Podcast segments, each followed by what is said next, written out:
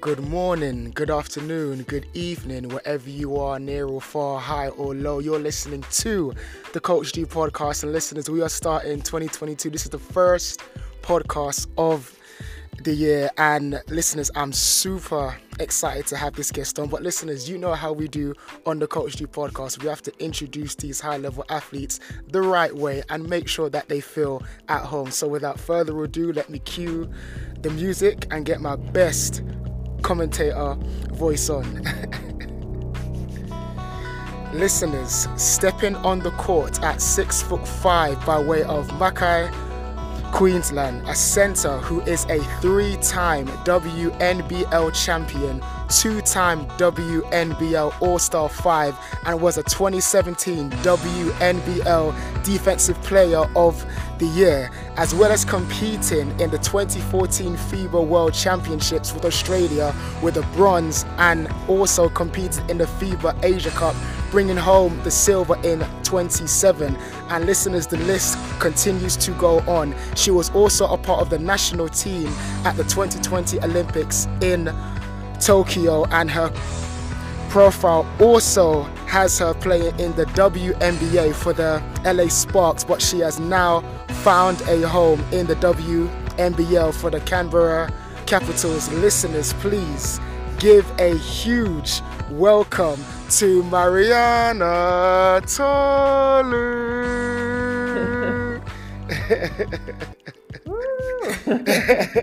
Thanks for having me on. of course, of course. I mean, first off, I need to say because I mean, during this past couple weeks, I've been um, catching up on some of the World Cup qualifiers. So first mm. off, you know, a, a huge congrats to not just you, your team, the whole country of Australia qualifying for the World Cup. So a huge congrats. Yeah, thanks. It was um, a really fun experience, and I mean, we'd already qualified beforehand, so we knew, you know, we didn't have pressure on us. Right. But um, it was still a great chance and a, a, wonderful opportunity to play against some of the best teams in the world, and especially, you know, in our pool we had a team from Europe, a team from Asian style of play, a South American team. So it was like ideal conditions for us to, to really get some really good practice games. So um, yeah, we, we loved it. It was it was awesome.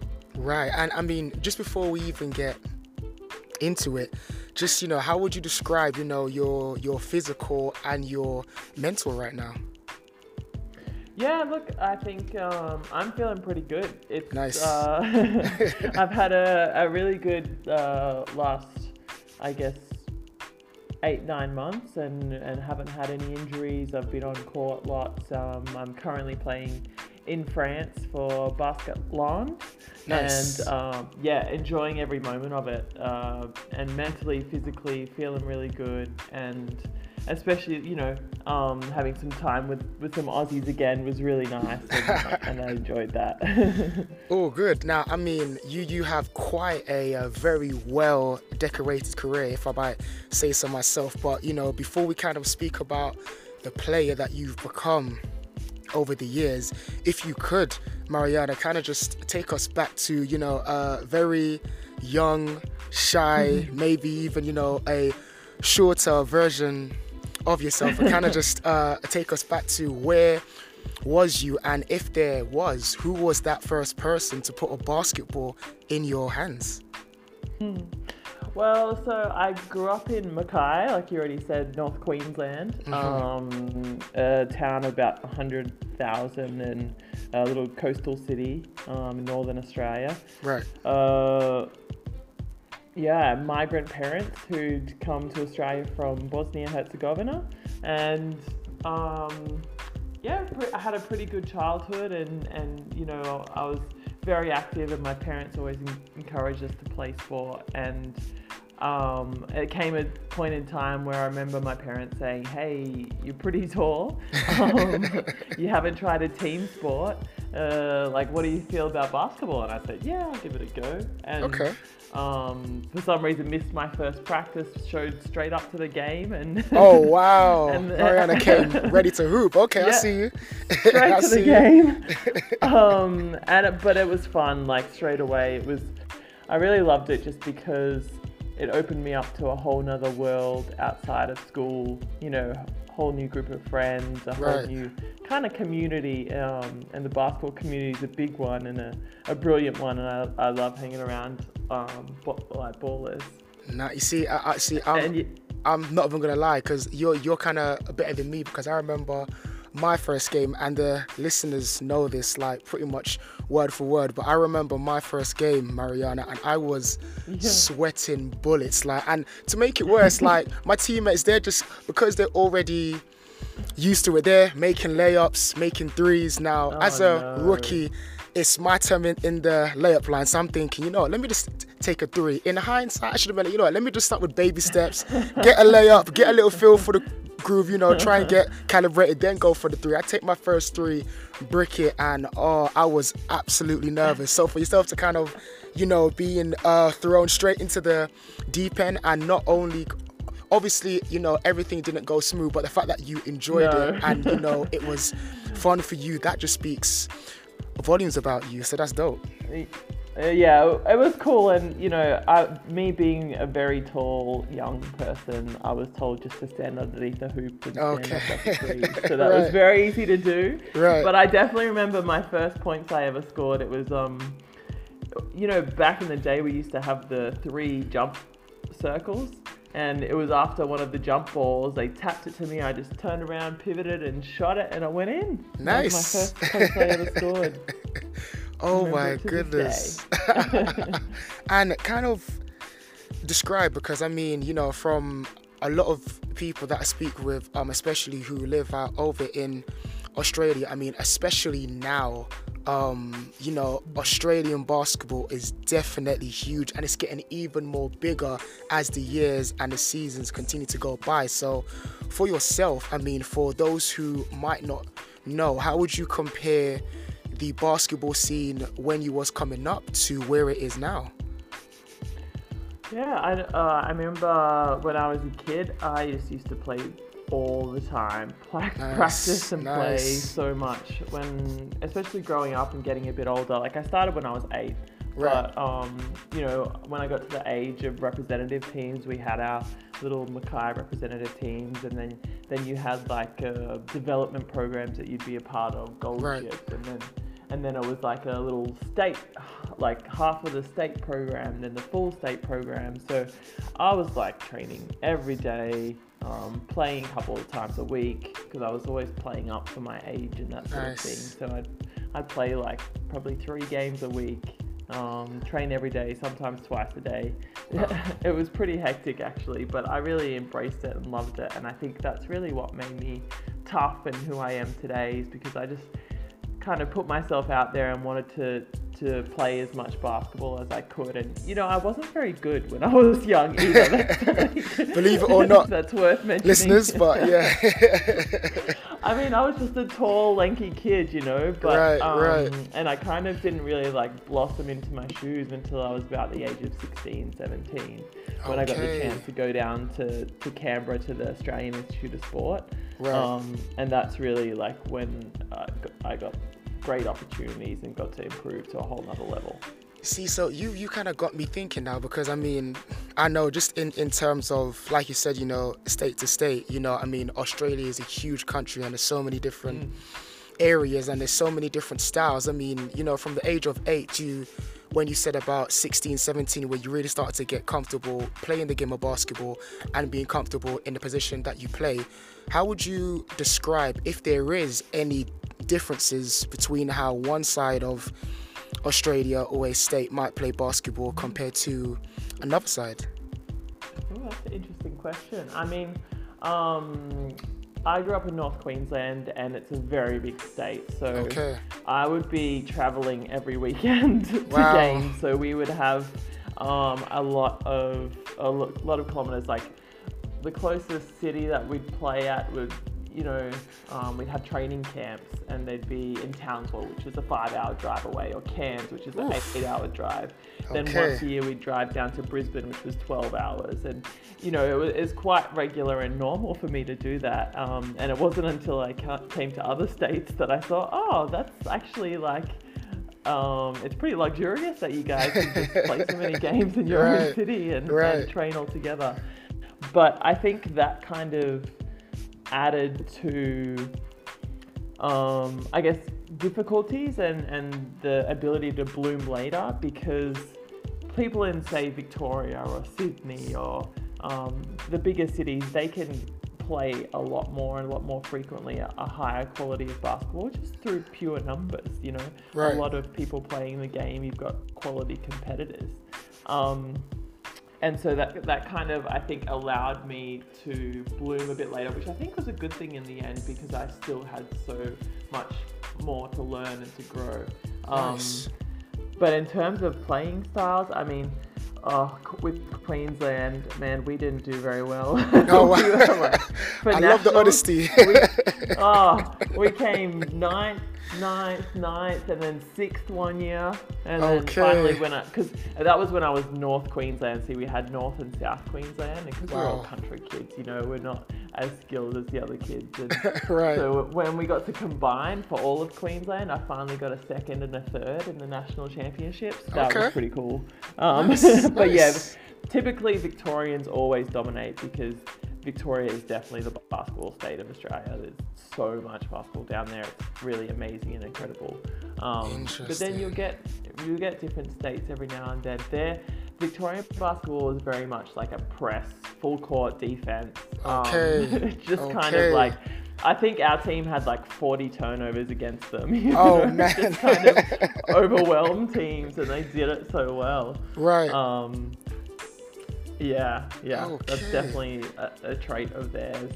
And Interesting. New South Wales typically have some really good shooters, I think. Um, yeah, some good scorers. And Queensland, we were out there just trying to work hard and, I hear you. get the ball over halfway, you know? I hear you. I hear you because it, it was interesting to me because I guess that question for myself or even that um, awareness didn't pop up until 2017 when um, I was fortunate enough to be the head coach for the London regional team. So we travelled up to Manchester, and it was it was at the time it was quite um, weird because I didn't know that you know players who come out of London have a certain style and how people from Yeah, right. Manchester or up north or down south how they view London basketball. And at the time, it was very much oh they're only street basketball players. They like to play one on one.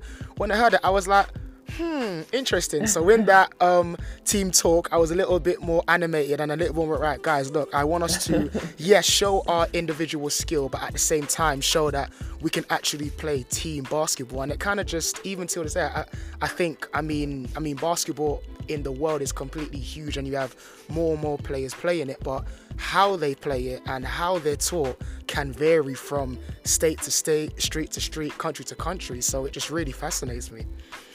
Absolutely, and I you can see clearly from all over the world the different styles of playing basketball. You know, I played in in France, and it's a very kind of uh, defensive orientated, structured offense kind Right. of set up here.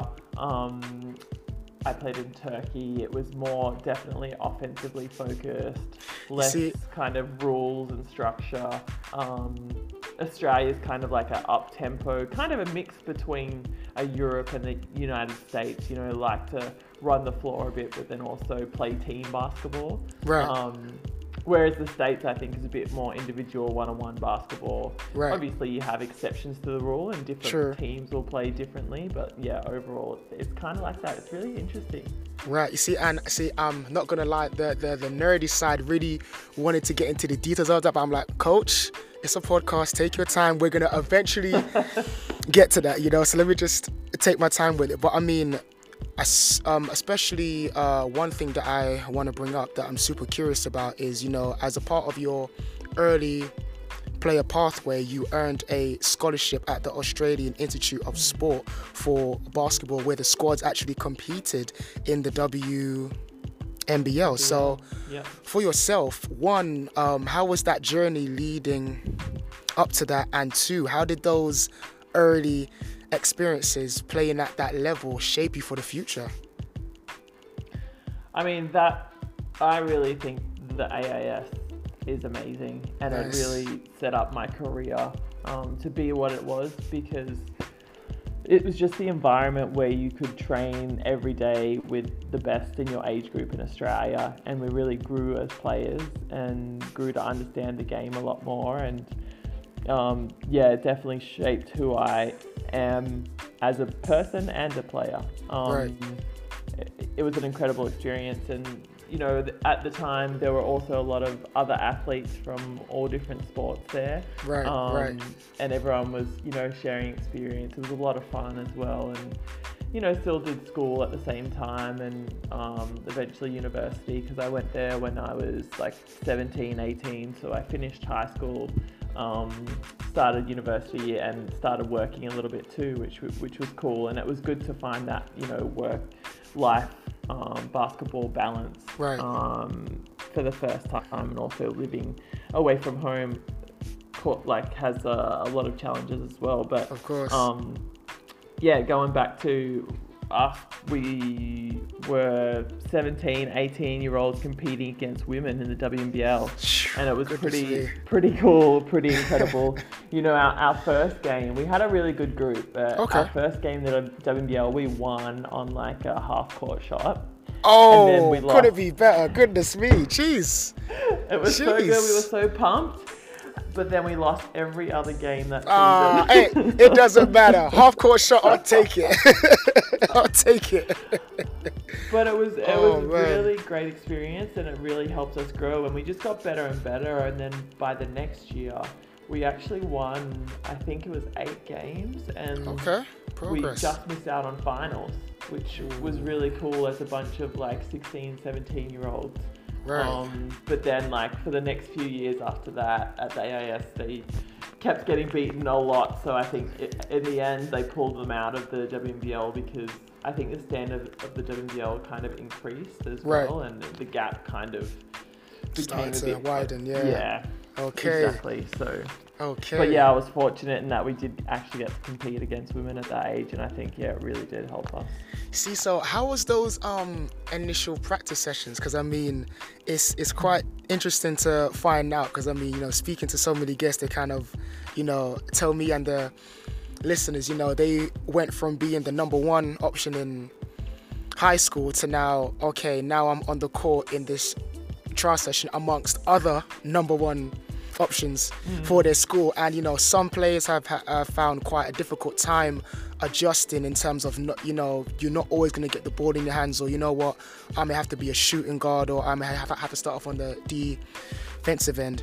For yourself how did you you know not only adjust to that type of training session but find your new role within the team Yeah, for me it wasn't so bad because I never had such a big role in my, you know, Queensland teams or, you know, I think that kind of came a bit later, but Okay. at the same time like just the different style of training and how it would work, it was really cool and special and challenging. I mean, Oh man, at practice, myself and uh, a few of the other bigs used to battle hard. Like we would, yeah, we we would be like physically beating each other up every I love it. practice, and but it, it was great. And you know, yeah, exactly. One of the players I play against is Cayla George, who now I play with in the in the national team. We have such a great relationship. But um, I think those years when when you've got people that you push each other, that Right. extra bit,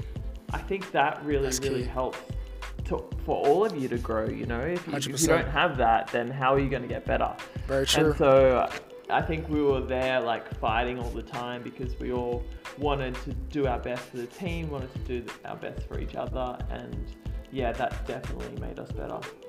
So, I mean, if you had to look back, I mean, and it could be even a super recent memory or a memory from way, way back when you first started, because I feel like every athlete, Marianna, has that moment where they, they just knew that they was meant to play this sport. So, for yourself, if you had to go back, when was the moment you realized you was nice at basketball? Was it you diving for a loose ball, calling a timeout, getting a block, making the game-winning shot, or making the free throw to ice the game? When was that moment for you, Marianna, when you realized like I could really go far with this and I'm really meant for basketball? Um, I think it was. Yeah, that's a really cool question. I've never been asked that before, but I remember a game when I played for the AIS and the WNBL, and we played against Perth. Okay. And I just had like a ripper game. I, I can't. I think I had like 27 points or something, and and it was just a lot at that age. And you know, I'd never, like I said before, I never had big roles like that. So I'd never been in that kind of role before, where I was one of the better scorers in the team. So Right. it was a really cool experience. And like you said, that really, you know, woke me up to say, hey, I can make a living out of this. But at the same time, like, I mean, even in year five at school, I remember our teacher asked us what we, what we wanted to do when we were older, went around the class, you know, that, that normal question that you Right. get. Right. And I remember saying, like, I want to play basketball for Australia. I want to go to the Olympics. Wow. And- wow. Yeah. yeah, five. Marianna. Yeah, oh my gosh. Okay, you was locked in from early. Wow. wow. Okay. Yeah, I was. And like, I mean, for me especially, like basketball was a place where I could, you know, fit in and feel normal because I was always tall. I was so much taller than everyone else, and as a Right. girl, it was like really kind of you, you stood out a lot, and I just wanted to fit in. And so, so basketball was that place for me, and so I really, really loved that part of things. Do you reckon that's um? Because you just kind of touched on the point that I mean, especially at that age, I mean, to, to have those thoughts, that means the upbringing or the influences around you was very supporting, and you kind of had examples to look up to. Because the kind of here in London, I mean, it's definitely changed from when I first started. Like you actually have players, both men and women, who actually want to either play or they want to get a scholarship or they want to play for the GB team or you know they want to play pro. Whereas before, because we couldn't really attach a name to a face or we, or we didn't really have it or the league wasn't that great, that idea wasn't even possible. So around that time, what was kind of happening that kind of gave you that hope and that motivation to actually think and know that you can actually reach the stage? I think, you know, I never really watched the NBA or WNBL even, um, Right. but I did watch the Olympics. The Sydney Okay, Olympics was okay. was really cool and really special, and that's kind of really when I was starting to fall in love with basketball. And so I think that was a big part of of me wanting to do this and, and make it um, you know get there to that spot i think that really inspired me i had local players um, in the qbl the queensland basketball league and just watching them play was great and i ended up playing with one of them later on. But i also had like in the back of my mind or i'd heard about a player sandy brondello who had also come from mackay um, my hometown and she was a four-time olympian played overseas uh, amazing player and so i thought you know if if she can do it then why not me you know Indeed. and Indeed. yeah i think i think that did really help for sure And I mean, she's probably arguably one of the best shooting guards to come out of Australia, no? Yeah, Yeah. So that's that's that's. Oh man, I love it. I love it. Now, I mean, it, it's a huge honor to. I mean, it's one thing wearing a jersey that has your town or your college, university on it, but to you know play international basketball, to sing that anthem, to have those colors and that country across your chest. One again, what was the journey like leading up to that stage, and how would you describe? Some of your first experiences playing international basketball, where you're competing against the top 12, you know, players for their age group. Yeah, um, yeah, unbelievable. It was so cool and special to be able to put on the Australian jersey for the first time, and I did that for the Junior World Championships in 2007. Right. Yep. Um, 2007. We and we had a great team, and it, it was so so special um, and challenging and tough at the same time. You I know, because Aussies Aussies have that attitude of being kind of the underdogs and battlers, but I Yep. think now the way that we've played and performed over the last 10, 20 years, I think that's changed a bit, and we're no 100%. longer the underdogs. Everyone like 100%. comes ready to play against us. Come But, on, boomers! um, I'm sorry. I'm sorry. It just came out. Sorry. sorry. sorry. get him. No, it's alright. They're great guys. So love them. Oh Um, my goodness. Yeah, so like, so putting on that uniform was so special, and you know, yeah, especially like even for me, my parents grew up and, and lived in Bosnia Herzegovina, and, and they moved to Australia to give us kids a better life, and Right. so you know that that made it even more special that I was making the most of my opportunities and, and doing everybody proud, not only you know my family, my parents, my brother and sister, but like the community, the whole Mackay town, the everyone around you that's had an impact in your life, all the coaches like you, Coach D, you know, anyone Right. that's impacted your life, it makes it so much more special and it kind of validates them and all the hard work that they've put in as well whenever Right. you get to wear the green and gold.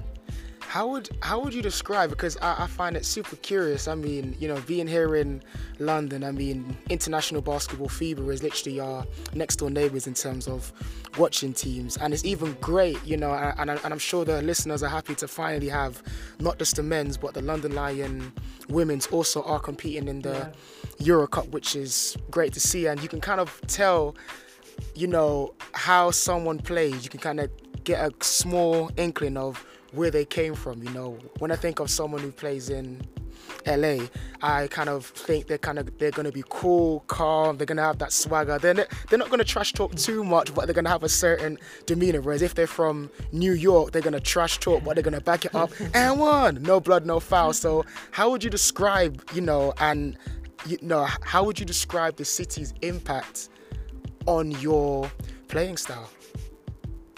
Uh, which city? Oh, I would say, oh, can I even say Australia in general? How would you describe, Yeah. you know, just some of the ethos Uh, yeah, that come along with it? Like, I think, um, especially being a bigger person, it's challenging to be good on defense. Okay. And that's something that I have worked on my whole career because Australia is known for that. That's something that we are proud about and we like to play defense and you have to play defense, you know? Right. And so I think that's the first thing and and can't, that comes with that is like the hard work and the grit and the determination, you There know, go. just going about business um, with that kind of just yeah the determination no distractions that focus that you can kind of see on someone's face Right. um, and no matter what the points difference is we're always going to give it a crack we're we're not like um, ever giving up or, or letting games get away you know i think that's kind of what aussie basketball looks like to me Right. And you see, just in terms of, you know, kind of making that pivot into you turning pro, um, what was that transition like in, in terms of was it something that you really wanted to do and what was the opportunities like at the time when you made that decision? Yeah, so um, when I finished at the AIS, I got the chance to uh, choose between a few different WBL clubs to play for. Um, I ended up choosing to go to Canberra, one because the head coach of Canberra was also the national team head coach.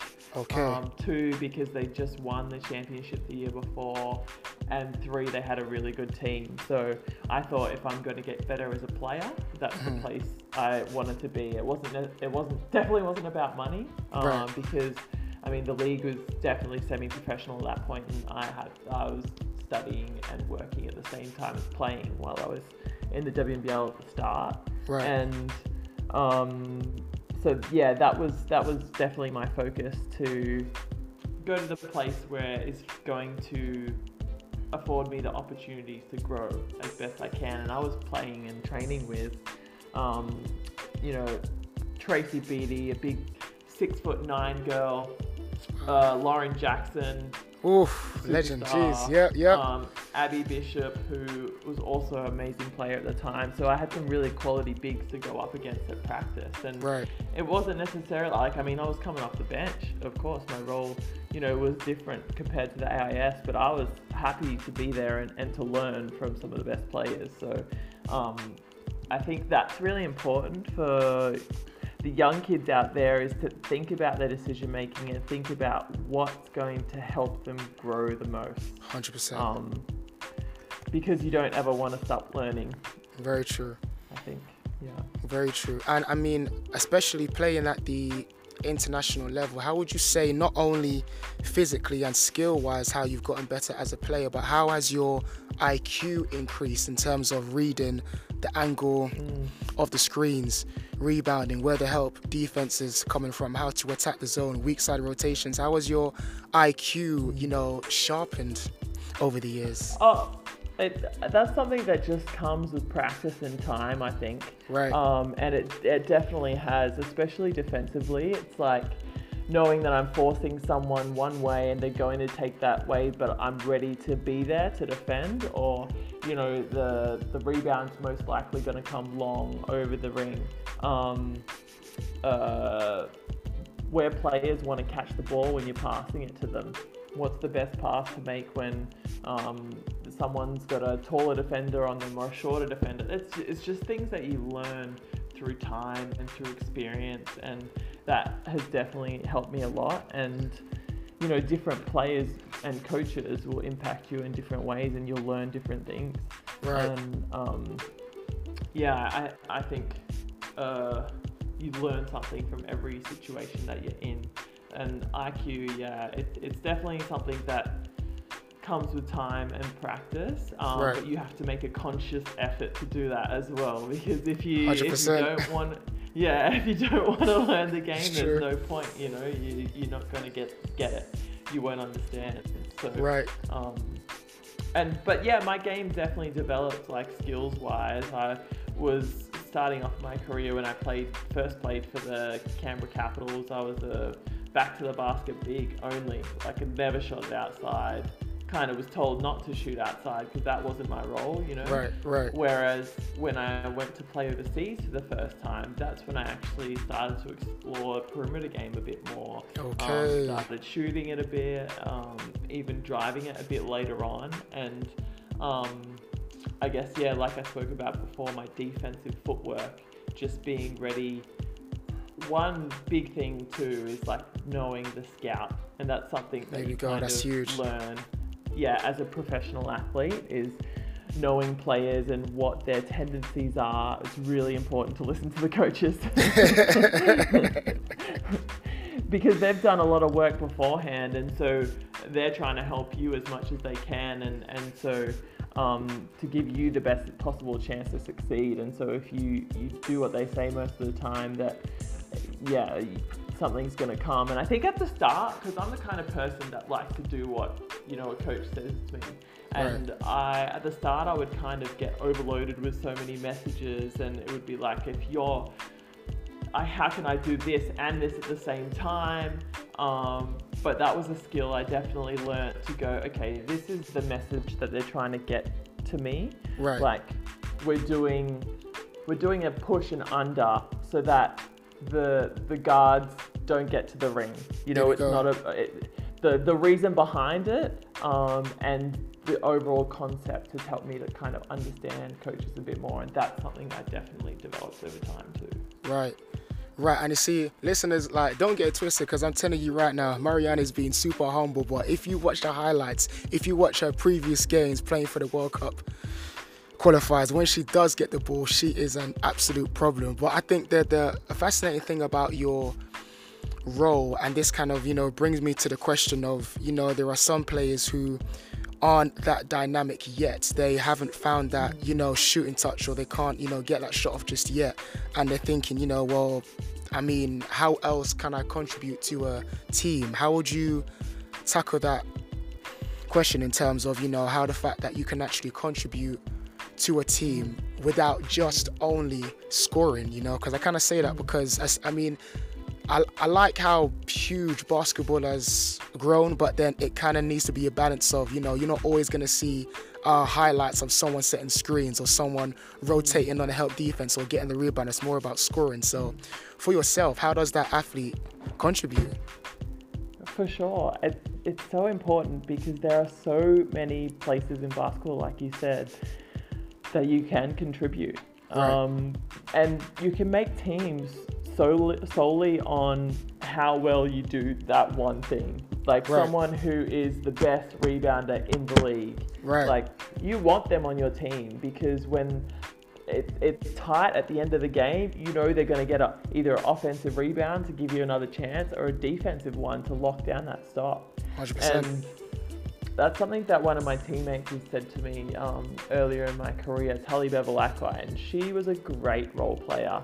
You know, she wasn't that gifted offensively, but I've never seen anyone take as many charges as she has.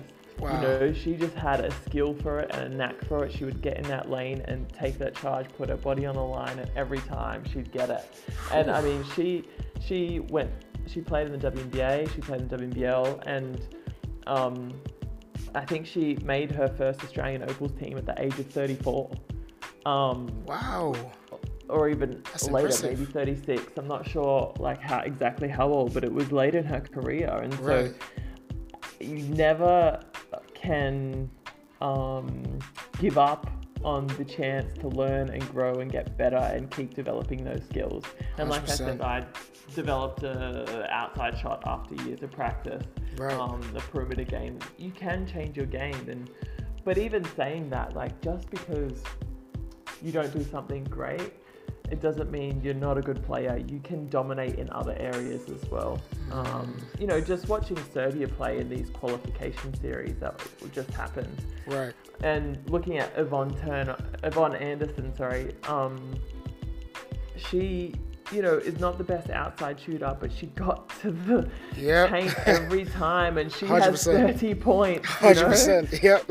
so you don't have to be a great outside shooter to be able to score. Even right. you don't have to be a, a great scorer to make a team. You could be that lockdown defender, and you're going to get the ball for your teammates every time. You can be that person who makes 10 assists a game, you know, mm-hmm. and just thrives off those amazing passes. Um, 100%. That's why basketball is great because you can have so many different roles in it, and and your role can change depending on what team you play in. You That's know, true. One game, one team might need you to be that inside big. One team might want you to shoot outside a little bit more. You know, it can change, and and if you're flexible and willing to learn and grow and adapt, you can do great things.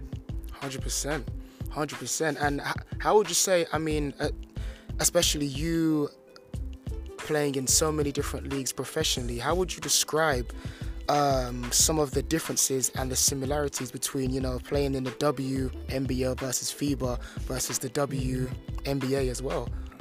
Mm.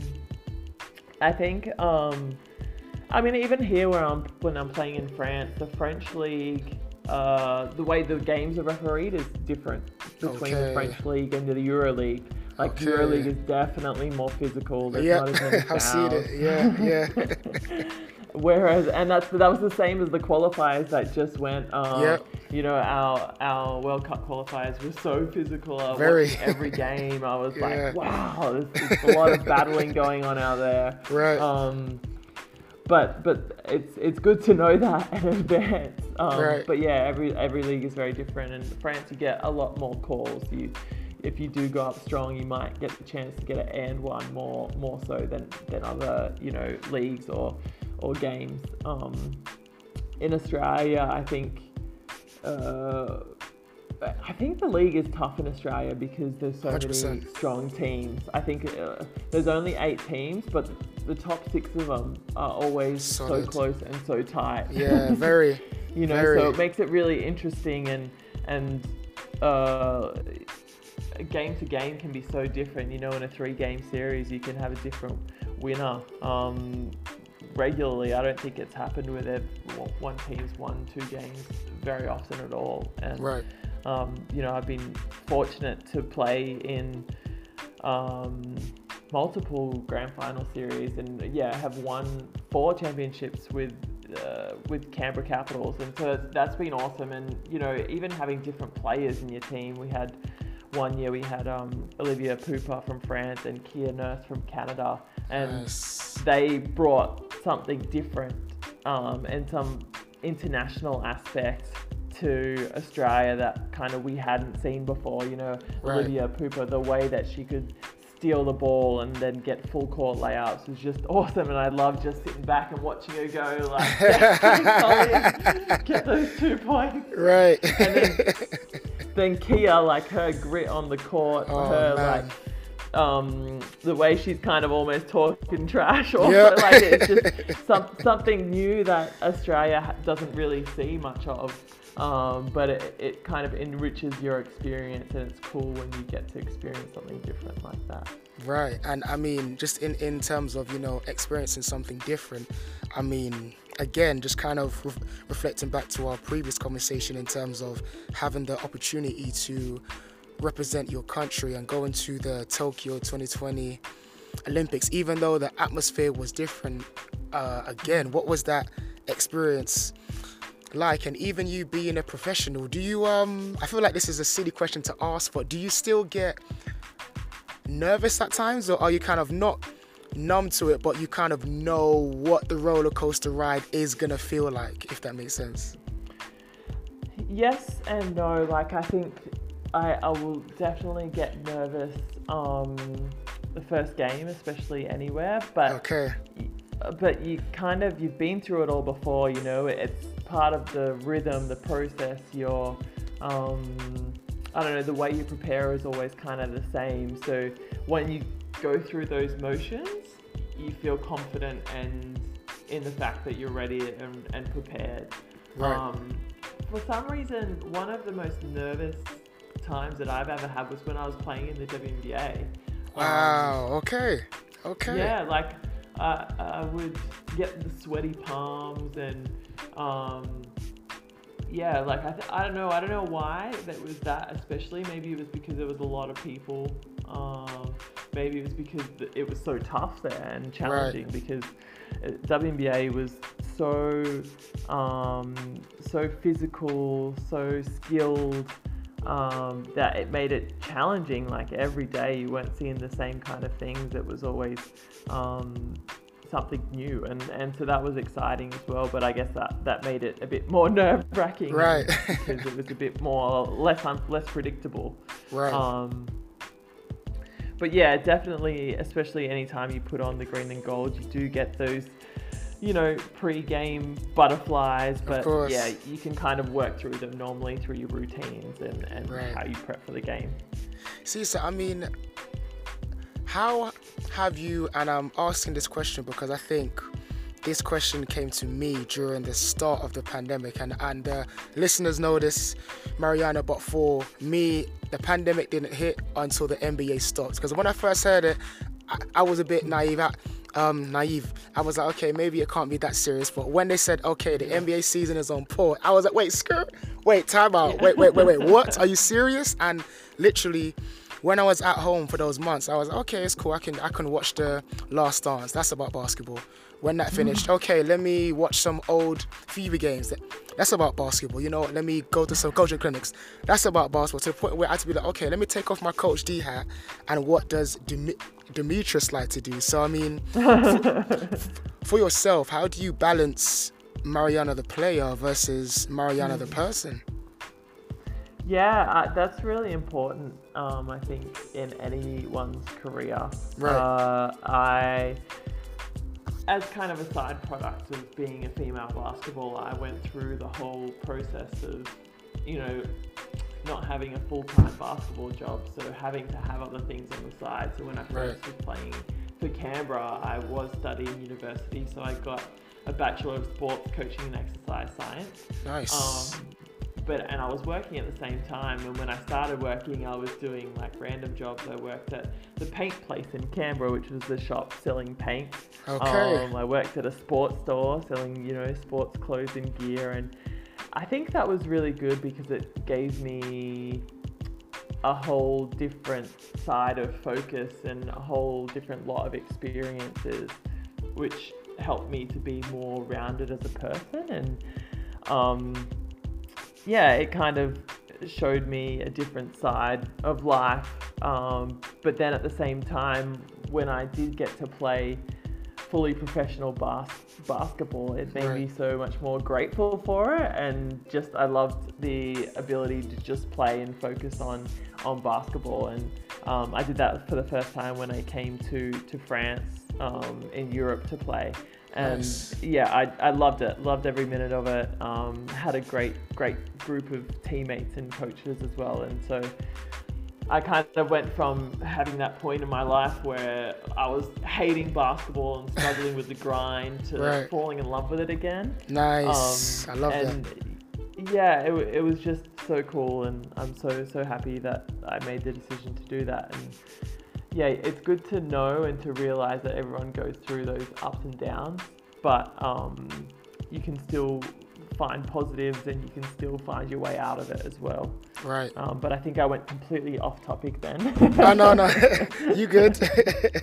you good. I mean, now I think there's, well, there's many things that I would like to know, but just in, in terms of, again, you know, being coached by Coach Sandy, like I said, who is, I mean, arguably one of the best shooting guards in all of Australia. And what has it been like to be coached by her? And what are some of the biggest teaching points been that you've learned from her over the years as well? Yeah, I think um, Sandy is so great because she encourages a, a work hard attitude, but also like a friendly, enjoyable atmosphere to be in because. Nice you know, training camps with the national team can be so stressful. You know, everyone's trained their whole life to try and make this team, so everyone's fighting with each other as Talk hard as they possibly can. Mm-hmm. So it's actually great to have that experience where you still get to enjoy it at the same time as, as working really hard. She really like instilled that coach culture, and that was really great. Um, yeah, in terms of the way that that what she's taught us and the things that she's brought. I think her when she first came to Australia, uh, uh, her, she first introduced me to kind of more stunting um, on okay. defense, which I'd never really seen much of before, and it took a while to kind of adjust to. Right. And it was like stunting the stunter and, and helping because you always have your split line positions, and right. some teams like to deny, some teams play more of a pack defense, but yeah, it was more more the stunting stuff that I'd never really seen before. So that was something that was cool to to learn and see and experience. Right, right, and just in terms of again, because you kind of mentioned something that I don't think um, not a lot of players take into consideration, just in terms of the the unseen grind of a professional athlete in terms of, I mean, you know, spending time away from home. When you wanted to stay home, relax, you have to get up, grind, stretch, treatment, tape, weight room, you know, all these things, you know, come into consideration. So, oh, for yourself, Marianna, what would you say is, you know, some of the things that is considered a unseen grind of a professional athlete? Yeah, uh, for sure. There's there's so many, and like family and friends is a big one. Like that. I since I was 16, I've seen my parents like maybe once or twice a year every year wow. since I was 16. Like if that, wow. you know, like I barely have spent much time with them, and mm-hmm. that's purely from a decision point decision on my part to right put myself in the best position to play, to perform. So it's like, well, I, I can't really live at home in, in Mackay and do that, you know, like I, I have to be playing elsewhere or in the best training spot I can be in the best training situation. So that's a big one. And then like on the friend side of things, missing so many people's weddings yeah, oh, like, I get that. I get that. or that. even funerals, like, and, and some people don't understand, like, oh, it's a game. Why can't you just miss it? It's, you can't. Like, yeah, it's, it's, true. It's your job. It's, it's true. Really important. You can't just um, leave and go whenever you want. It's it's it's a big deal um, to play every game. So, but yeah, that's that's challenging and and makes it tough at times because you miss out on so many special moments. But you know, I make that choice because I see how special basketball is and, and how much um, enjoyment I can get out of that. And, and yeah, I really love that as well. I guess Right. um, another unseen grind, yeah, would like you said, like doing so. The past year I felt great, but before that I had a really like rough couple of years from the age of like 26 to Okay. uh, what am I now? 32. So yeah, 26 to like 30, 31. Okay. I was injured for so much of that time. I did two ACLs. I had a foot surgery. I um, I had plantar fasciitis problems. Like a lot, a lot That's of those battle wounds right there, man. That's a soldier right there, man. man. Man. Like it, yeah, it's tough, and the Yeah. rehab rehab part of it is Yeah, that's uh, no harder joke. than anything else. No you joke. know, Like For real. it's so long and um, it's so tough and challenging.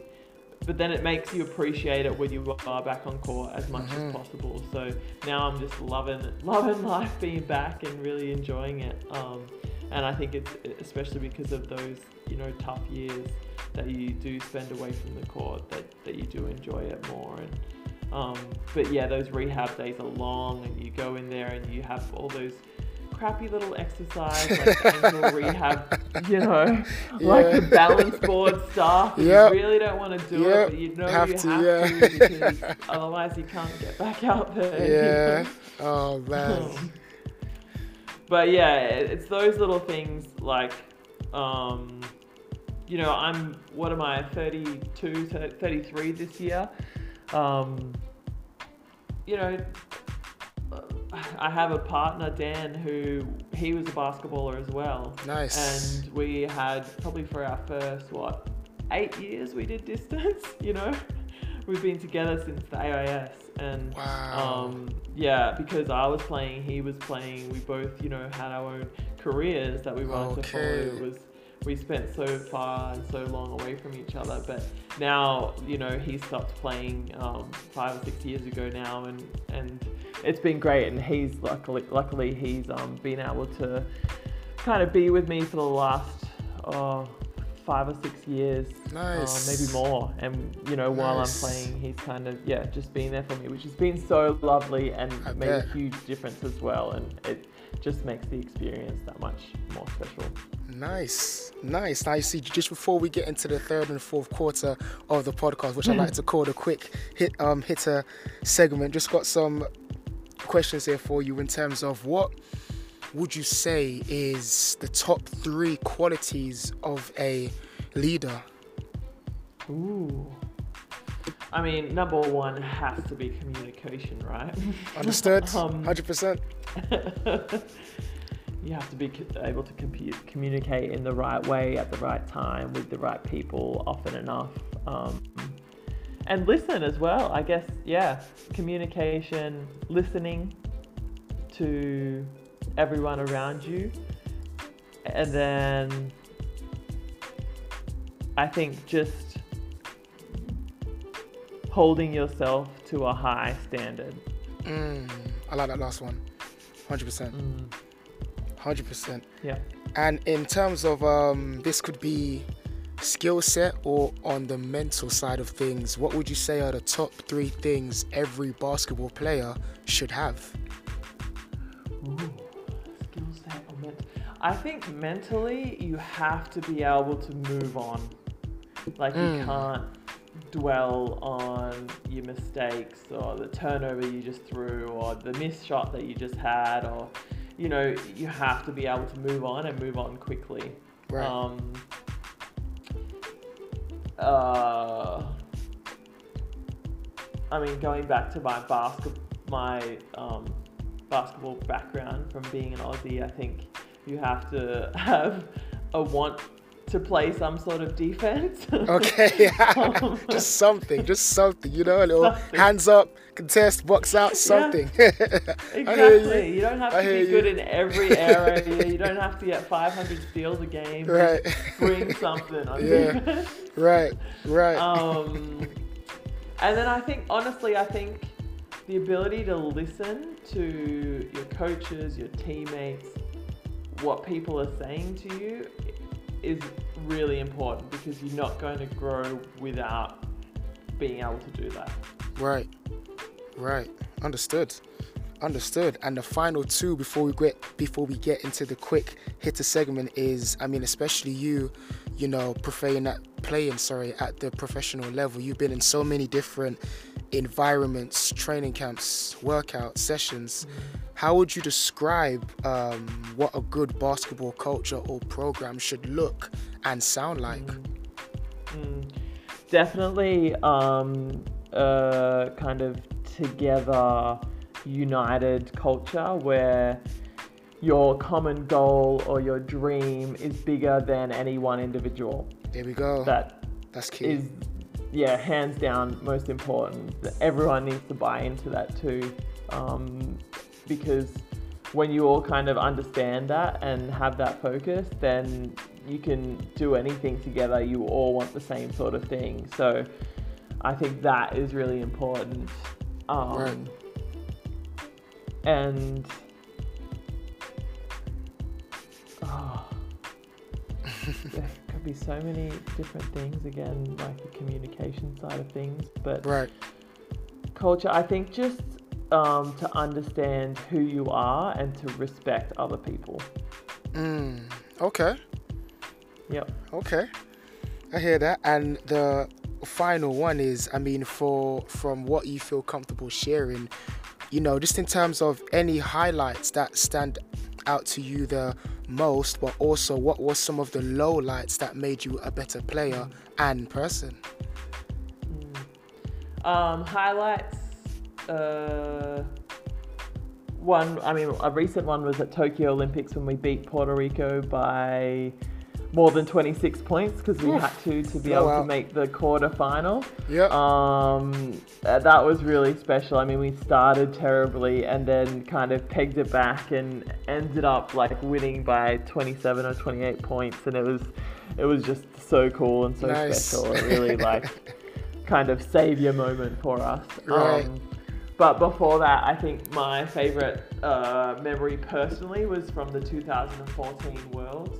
Um, we just had a, a, really good group of players, and I think everyone got along really well. well had no, um, you know, drama or anything, and right. it was a really great tournament for us. Like we did so well in all our round games, got through quarters, and then had to play um, USA in the semi-finals, and ended up just losing. But then we played Turkey for the bronze medal in front of the Turkish crowd and started off That's on a not 19. easy. That is not no, easy. it's not. And we started the game. We started the game on a 19 to zero run. So Man. I mean, it was just unbelievable. Um, a really, really cool experience. And for me personally, like I played a bigger role in that tournament because uh, Liz Cambage was um, injured, and so uh, that kind of threw me into the starting lineup. And right you know, I, I, played really well, and then from that, I got the experience to, pl- I got the ability to play in the WNBA after that because um, I was scouted from that world, you know. So, yeah, one of my personal career highlights for sure. Right, right, and just a, a special shout out to Liz Cambage because the one thing that I like is she'll she'll trash talk, but she'll back it up, and she's fearless, like, and her game just continues to get better season to season. So, huge shout out to her for sure for sure. And you know, kind of making a pivot now into the quick hitter segment. What would you say, Marianna? Um, the first question is a skill that is taught by many but only mastered by a few. Ooh. Skill that is taught by many but only mastered by a few. Um, I mean, shooting. okay, I like that. Yep, understood when you're talking about really mastered because they're so like if you look at everyone's shot, everyone has a different shot. Very true. You Very true.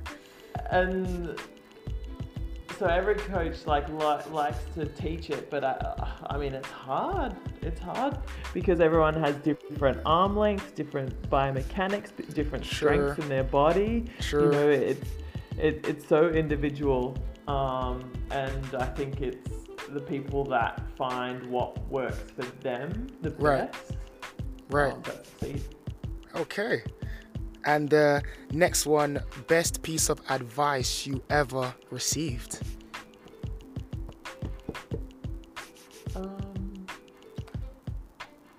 this is not a bit of advice, but it's a, my favorite quote, and I heard it from the movie Coach Carter. Another Oh, okay. We are. I, I like this conversation already. Talk to me. Talk to me. Let's go. Um, the quote is that you, just because you deserve something doesn't mean you're going to get it. You have Mm. to take what is yours. Hundred percent. So, yeah, I love that one. Hundred percent. I like it. Next one. If it wasn't for basketball, I wouldn't have learnt filling the blank about myself. Oh, uh, if it wasn't for basketball, I don't think I would have learnt how to be confident in myself. Interesting. Okay. Okay. Why do you mean that? Um, I just think that it's given me so many opportunities to like because I was a really shy kid, tall, lanky, uncomfortable. You know, tried to hide from people. Oh man. and basketball just kind of like I don't know, um, brought out the strength in me and and you know just the the through playing a team sport, you have to Nice. be vocal, you have to be out there, you have to talk about things, and I think that's a really important skill that I learned and and so that has helped me to to be confident and you know the outgoing person that I am. Nice. Nice. And the final one be, be, before we end the show with the fourth quarter is, and I'm super curious to get your answer on this one. What would the title of your autobiography be? Oh. oh. Um. what Autobiography. A tall story.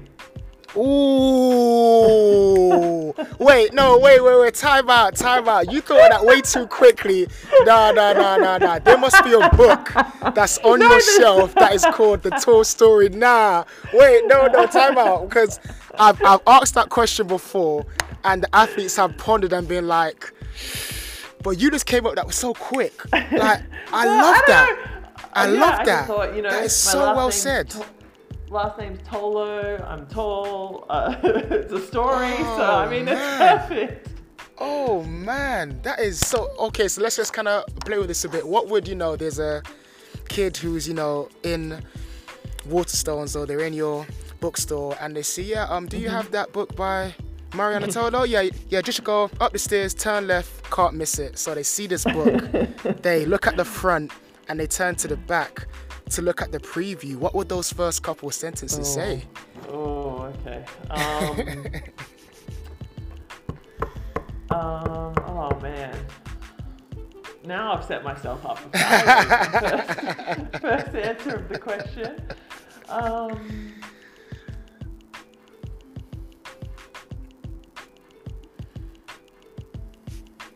um, Would it start from the beginning, the middle, the end, where you want to go? I mean, there's there's so many directions to take it. yeah. I mean, yeah. To be continued, it sounds like. Yeah. life life is a journey. Mm-hmm. Um, come and explore mine. Something like that. okay. Okay. I like that. Listeners, in a store near you. Okay, so look out for that one. Right, we're gonna finish up with the fourth quarter. We're gonna have a little bit of fun. So, Marianna, what I usually do with our special guests is I give them 10 seconds and they need to name five things. So, for example, oh. I might say, Marianna, I'm to give you 10 seconds to name five NBA teams. And when you hear this Okay. countdown, nine, eight, that's when you just start seven, Okay. listing them off. five, Sound good? Okay. Yep. Perfect. Good. Perfect. Okay, now let's start nice and easy. So, Marianna, you have 10 seconds to name five NBA players. Okay. ten, nine, eight, seven, six, five, oh, do you hear the Three. countdown? Yep. two, Okay. Two. one. One. Okay. Michael Jordan, uh, Kobe Bryant, LeBron James, um, Kyrie Irving, and Right. Pat Mills. Pat Mills. Oh, oh, oh, see, see. Listeners, listeners, can we just demonstrate the loyalty? Had to get Patty Mills in there. I love that. Had But- to. of course, but you see, but this is where the listeners are gonna rip me. So I am gonna say how it is is once I play that countdown, you have Oh, to list sorry, them sorry, yep, before the okay, end. well, yeah, cool. okay, okay, No, no, we're good. No, no, we'll take it. We'll take it. Okay, next one. You have 10 seconds as soon as it starts to name five NBA teams. Okay. Go for it. Ten, LA Lakers, nine, LA Clippers, eight, um, seven, the Chicago five, Bulls. There we go. four, three, Uh, Two more, two more. I don't know. Blank. I was thinking New York, but then that's not their name, so killed me. It's so good. It's so good. You know what? I'm gonna be biased because my favorite team right now is the Chicago Bulls. Yes, listeners, the Chicago Bulls. We're doing fantastic, but that's a whole nother conversation and a whole nother podcast that I'll probably get into. Right. Last few. Now, this next one, How I'm good was gonna. the last dance, by the way? I just have to say quickly. Oh no! So you got three out of the No, five. no, so sorry. I said how good was the last dance? Just Oh, about- about, oh you oh my gosh! I absolutely enjoyed it. Like, oh, Yeah. absolutely amazing. Right, so, So this next one, I'm gonna give you the heads up. Guests in the past have kind of fumbled these names a little bit, only mm-hmm. because these names are mentioned, but usually at a certain point of the season, you know. So I'll, I'll, I'll give you that much of a heads up. So let's see how you tackle this one. So, Marianna, you have 10 seconds to name five NBA coaches. Fi- oh, Ten, Phil nine, Jackson. Here we go. Um, seven, six, Oh no. five, four, I can see faces. Gregg Popovich. There we go. Uh, I'll take the two. I love how you started. It was like Phil Jackson, and they went, "Oh no." yeah. And then I'm like, oh, what's next? I don't know. okay, let's let's finish strong with the final four left. So, 10 seconds to name five international players in the NBA. Okay. ten, nine, Oh, um, Eight, Pat Mills. seven, Here we go. Uh, five, four, Josh Giddey. There we go. Um, Aron Baynes not this year. But of course. I wanted to get it. on my Aussies. Joe Ingles, damn it, just got injured. Yep. All good. Okay, so the final three should be easy because it's kind of down to personal preference. So let's see how, how you tackle these last three. So you've got 10 seconds to name five basketball movies. Coach Carter, Ten. loving course. basketball. Yep. eight, Um, seven, six, I five, just watched four, one recently. three, two, Oh, one. damn it. Space Jam. Space Jam. I'll take There's it. one. I'll take it. Space Jam's Oh. three. All good. Okay, and the final two before we wrap up. This is your personal favorites. Give me. You got 10 seconds to give me your top five players of all time. I mean, Ten, Lauren Jackson, I Of have course. to say, Sandy Of course. Brondello, of course. Six. Um, Five, four, uh, Three, Kevin Garnett. two, Here we go. Good. one. Um, yeah, I All good? And Shot ooh, clock got me.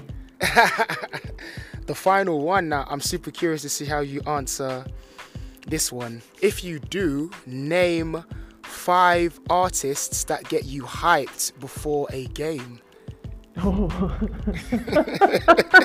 10, 9, 8, 7, 5, Oh, um, You know what? No shot clock. No shot clock. Let's just talk to me, cause see now I'm super Oh. curious with that was response. I don't know. I just. oh, I just had a, a blank from everything. So. Uh, yeah, I don't know. No worries. No worries. So fun though. Amazing, right? Listeners, seriously, um, appreciate your time. Marianna Tolo, seriously appreciate your time as well for being on the podcast and for the listeners who want to find out what you got going on, you know, just to continue to follow your journey, but also learn from you playing at the high level. Where can they find you? Um, on my Instagram, Twitter accounts, uh, Marianna.tolo, just my name. Um, or just Marianna Tolo, too easy. You can find me there. Amazing, nice. And listeners, don't worry, all the information will be in the description. So, listeners, this is myself and the author of A Tall Story, Marianna Tolo, signing out.